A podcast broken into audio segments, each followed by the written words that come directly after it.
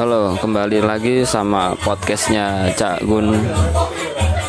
Saya di sini mau mulai sesuatu. Ini saya nongkrong di pot di kedai Tanah Surga. Buka aja di Google Map ada Google namanya kedai Tanah Surga. Otaknya di Simo. Cuman ini jelas suara saya kalah sama uh, nyanyi malah pengen joget aku baci rut asu.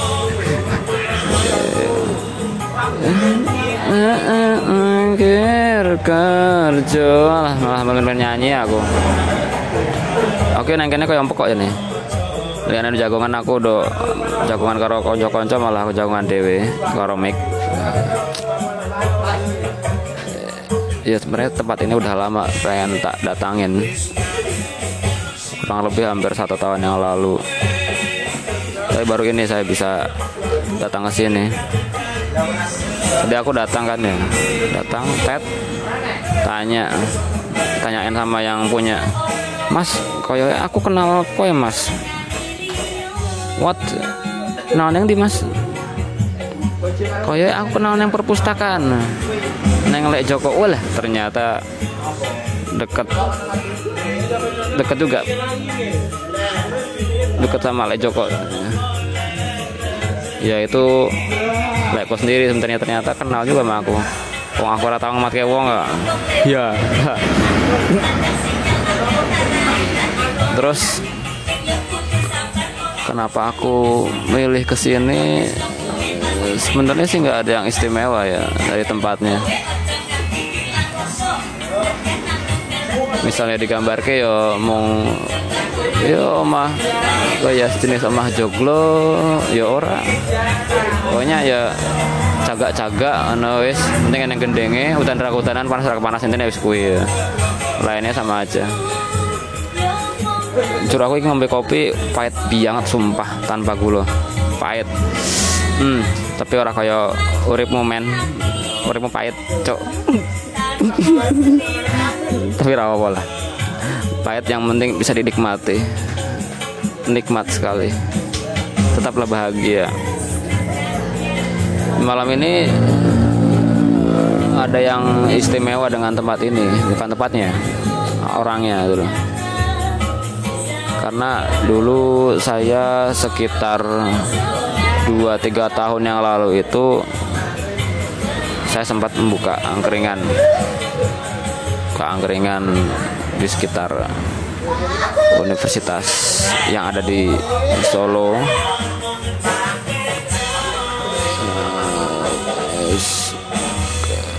Angkringannya namanya angkringan Hek Punakawan.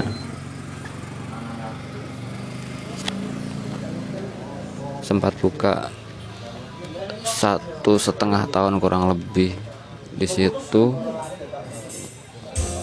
Akhirnya kandas tengah jalan. Ketika kandas Gojek dan Grab udah baru memulai GrabFood. Wah motherfucker bangsat batin gue kalau seandainya itu emang bertahan ya. Ini hanya mengandai-andai ya tapi ojo ditiru. Tidak baik mengandai-andai itu. Mau sabar aja dulu ya bener sih. Kalau emang sukses itu sukses itu ya ketika gagal masih tetap dilanjut apa pun kondisinya. Jadi emang totalitas. Cuman kesalahan saya waktu itu emang ketika itu satu setengah tahun itu emang sudah masa-masa wah gonjang ganjing lah. Berbagai ya gimana ya? Uh,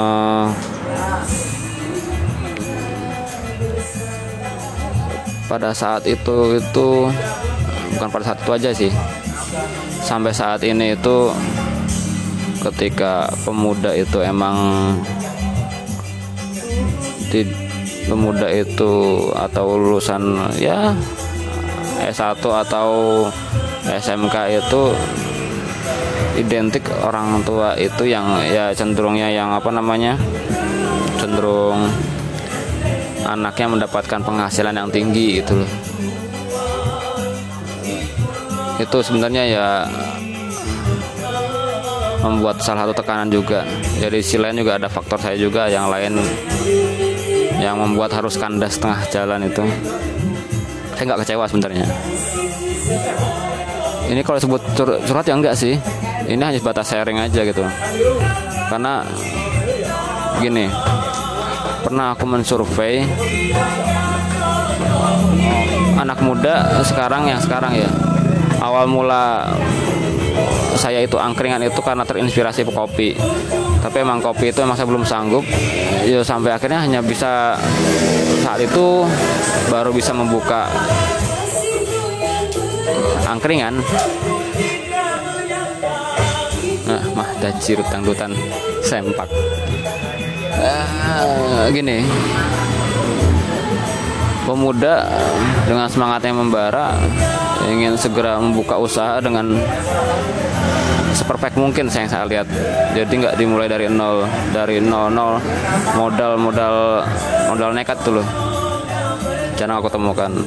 Rata-rata aku di sekitar kampus itu aku lihat banyak yang buka anak muda itu yang ya belum menikah lah lajang statusnya itu. Mereka buka usaha. Sampai aku mensurvei beberapa tahun itu tidak ada yang bertahan sampai satu tahun. Ya nggak tahu faktornya apa. Yang jelas kalau secara ngomong teori teori namanya teori ya teori orang orang awam lah di sekitar kampus tertentu yang emang bisa ditebak polanya itu untuk uh, usaha-usaha yang sebenarnya kopi usaha kopi usaha-usaha angkringan itu kalau tidak punya kreativitas tinggi atau tidak punya ide-ide yang cemerlang ada yang unik itu akan kalah. Kalah oleh apa kalah sama warung-warung biasa malah karena pada prinsipnya sekitar kampus itu mahasiswa penting warak.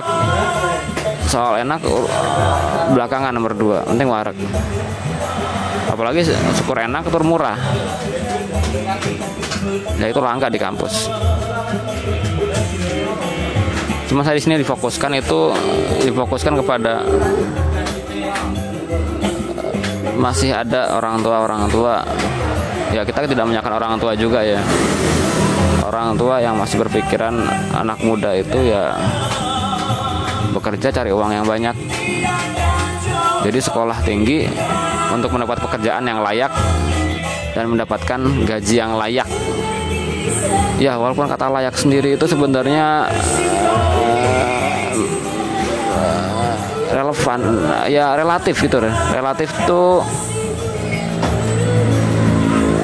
yo sekitar punya batas minimal anggap ya 2 juta satu bulan itu cuman ketika ada pemuda yang mau berusaha mencari passionnya mencari apa bakatnya di mana kemampuannya sampai mana itu terbatas. Ya emang tidak tahu juga ya emang kondisi kita juga kembali lagi ke kondisi keluarganya bagaimana dulu. Kalau emang itu keluarganya tidak emang mencari untuk membenahi perekonomian ya tidak disalahkan juga gitu loh. Cuman kalau emang ada pemuda yang mau berusaha juga nggak apa-apa sih untuk membuka usaha sendiri gitu. Cuman ya itu tingkat konsistennya pemuda itu konsisten konsisten itu tetap bertahan apa pun yang terjadi dan terus berkelanjutan dan punya komitmen yang tinggi gitu loh. Susah itu.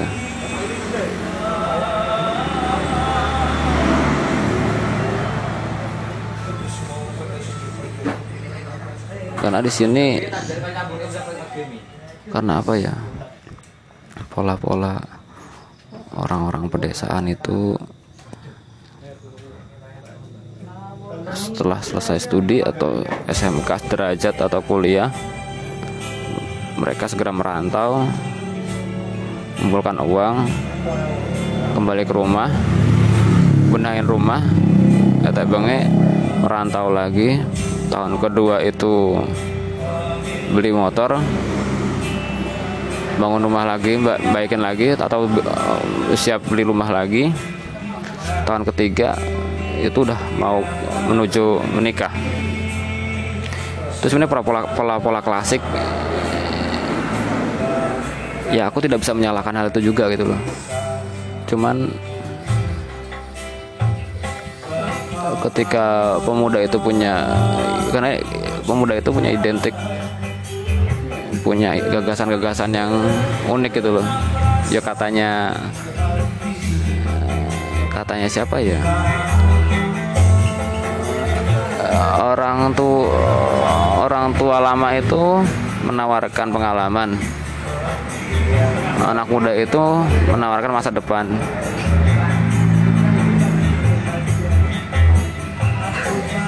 kadang yang pemuda-pemuda yang mau mencari bakatnya mencari passionnya itu terkendala dengan hal-hal yang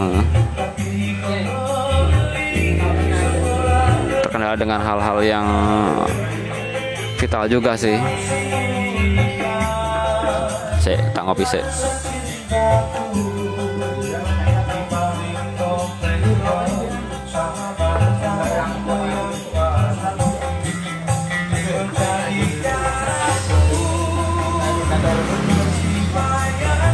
kopinya pahit tenan cok bajirut wah marem Hmm.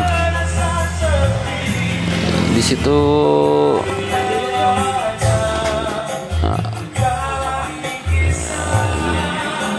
ya untuk pendengar podcast ini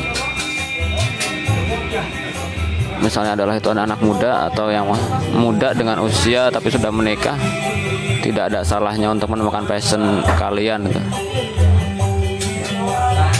Karena eh, kesempatan untuk mencari bakat mencari passionnya itu seumur hidup cuma sekali juga.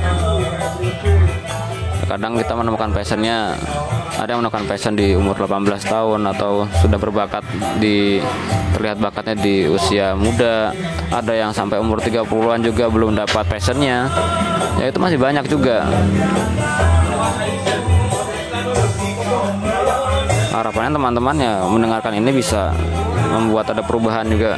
Perubahan-perubahan yang ya memberikan semangat-semangat baru. Jadi tidak seperti ya apa namanya kebiasaan-kebiasaan pola-pola yang sama. Pemuda yang hedon apatis ya karena pemuda yang menawarkan ideologi juga sebenarnya. Harta berharga dari sama pemuda itu adalah ideologi. Idealisme.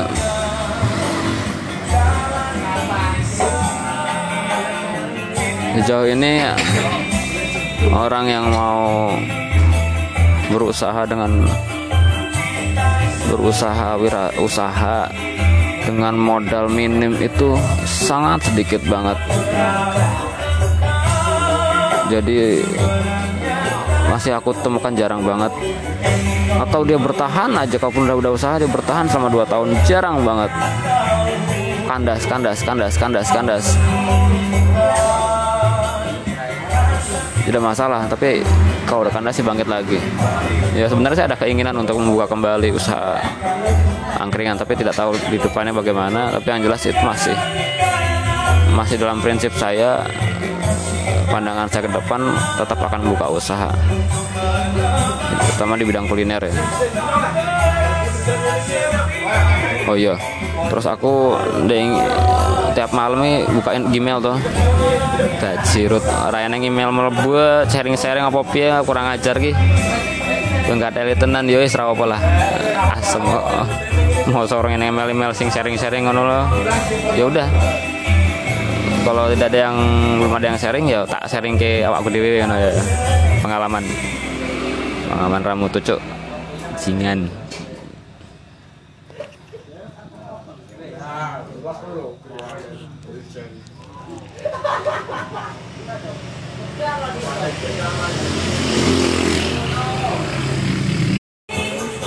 Mungkin itu dulu sih ya yang dapat aku sampaikan ya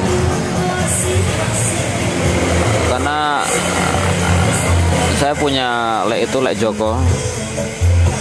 Ya sosok pemuda dulu dengan lika-liku kehidupannya tetap menjaga keidealisannya. Nanti suatu saat pasti akan saya ceritakan kisahnya yang membuat apa ya dari dia berproses di Solo kemudian mencoba untuk membangun masyarakat secara SDM tetap memperta mengembangkan mempertahankan dan mengembangkan budaya lokal. Sampai mungkin sekarang sudah sudah terlihat buktinya gitu loh. Dengan proses dulu ya cacian omongan kanan kiri bawah atas sampai menikah pun. Dan akhirnya dibuktikan wah ya banyak hal tentang Lek Joko itu. Mungkin kapan-kapan akan saya ceritakan di podcast lain hari. Mungkin cukup itu, itu dulu dari saya. Terima kasih tetap bahagia. Karena bahagia itu dibuat sendiri diciptakan sendiri bukan dari orang lain. Salam cak gun. Los sok kabeh